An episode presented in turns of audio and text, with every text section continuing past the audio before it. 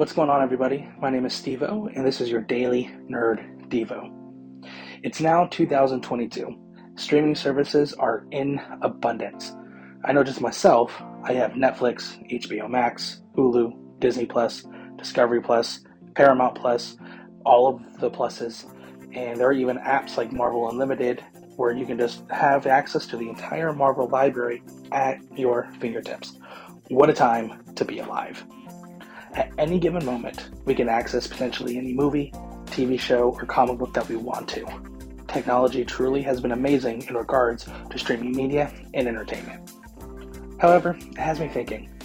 We have access to all kinds of answers and stories that help us with life in the Bible, and for thousands and thousands of years we've had that. I know myself, and I'm sure many other people, we don't take advantage of that as often as we should. The Bible is amazing, with 66 books written over the course of thousands and thousands of years, the Bible is timeless and full of history, poetry, worshipful psalms, teaching, and prophecy. And more importantly, it's God's love letter to us.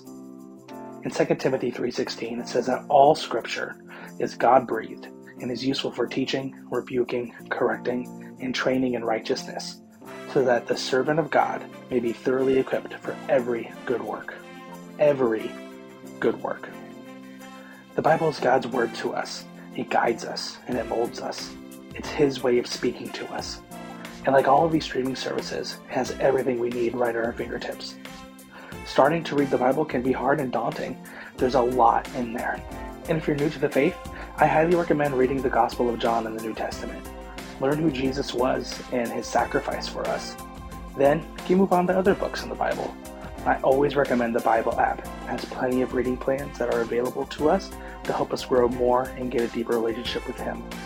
So let's challenge each other to spend 2022 streaming His Word as often as we can. It'll build us up, it'll help us grow in Him, and it'll deepen our relationship with Christ. It's a challenge that I'm accepting, and I extend that to everybody else. Let us be trained up, equipped for every good work. And that's all the time that we have for today.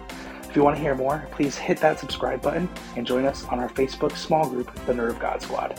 I'm Stevo for your daily Nerd Devo, and until next time, if you put your mind to it, you can accomplish anything.